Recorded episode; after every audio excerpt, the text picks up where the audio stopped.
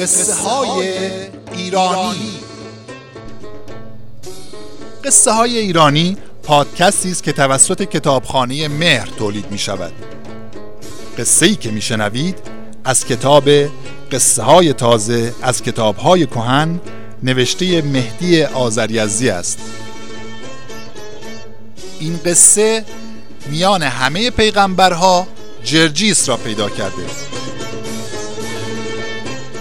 این مسئله وقتی میارن که کسی از بین خیلی چیزهای مهمتر و معروفتر چیزی گمنامتر یا مناسبتر رو انتخاب کرده باشه و در مثلا مناقشه نیست. مثلا کسی می‌خواد در شهری نشانی خیابانی یا کوچه یا خانه کسی رو بپرسه و عوض اینکه از پاسبان محل یا از یک مغازهدار محلی بپرسه بره از یک رهگذر بپرسه و اونم بگه نمی‌دونم آقا اون وقت فکر می‌کنه ما رو بگو که رفتیم از میان پیغمبرها جرجیس رو پیدا کردیم. یا مثلا وقتی دو نفر می‌خواهند درباره کاری توافق کنند و یک شرطی رو پیشنهاد می‌کنه که قابل قبول نیست. اون وقت طرف دیگه میگه از میون پیغمبرها جرجیس رو پیدا کردی.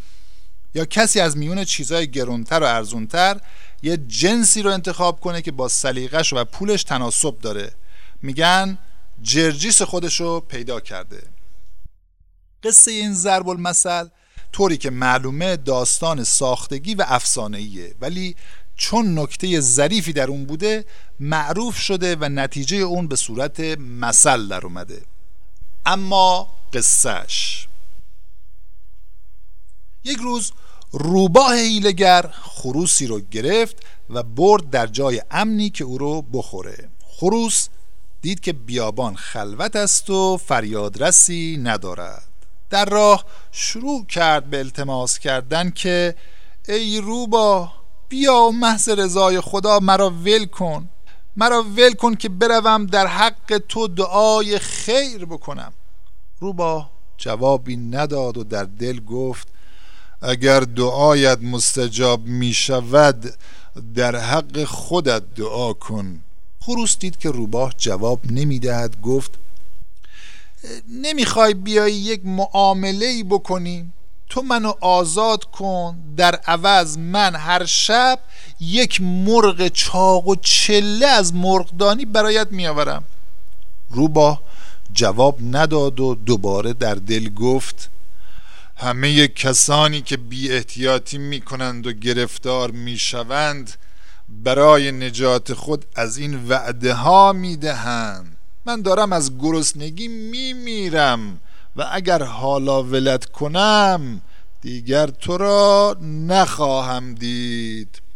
روبا دندانش را پشت گردن خروس فشار می‌داد و میدوید که به پناهگاهی برسد و سر صبر خروس را بخورد.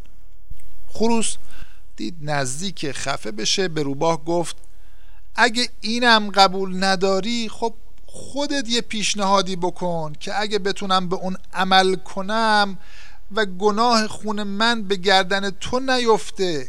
روبا جواب نداد و با خودش فکر کرد چه پیشنهادی از این بهتر که حالا می‌برم خودت را می‌خورم. گناه خونت هم بگذار به گردنم باشد. ما که صد تا مرغ و خروس خورده ایم این یکی هم روی آنها.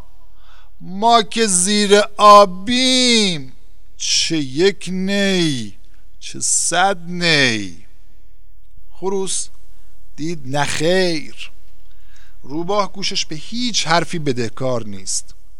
وقتی وارد خرابه شدند خروس فهمید الان که روباه حلقش رو فشار بده و اونو از هم بدرد و بخورد خروس گفت حالا که به هیچ شرطی دست از جانم بر نمیداری و می‌خواهی مرا بخوری در این دم آخر یک خواهش دارم و آن این است که وقتی می‌خواهی مرا پاره کنی چون من خروس دینداری هستم.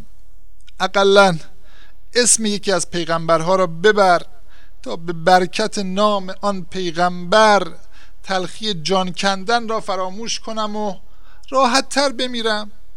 عوضش من هم گوشت خودم را به تو حلال می‌کنم. تو را به خدا بگو. نام یکی از پیغمبرها را ببر. خروس می‌خواست روباه موقع گفتن اسم یکی از پیغمبرها دهنش رو باز کند تا او فرار کند. روباه هم که خیلی بد جنس بود این رو فهمید. اما دلشم به حال خروس سوخت. یه فکری کرد. همونطور که دندوناش رو به گردن خروس فشار می‌داد گفت جرجیس. جرجیس نام یکی از پیغمبرهای عهد قدیمه و با این هیله هم خواهش خروس رو برآورده کرد و هم برای گفتن نام جرجیس مجبور نشد دهنش رو باز کنه. چرا مجبور نبود دهنش رو باز کنه؟ خب اینو خودتون امتحان کنید قصه ما به پایان رسید.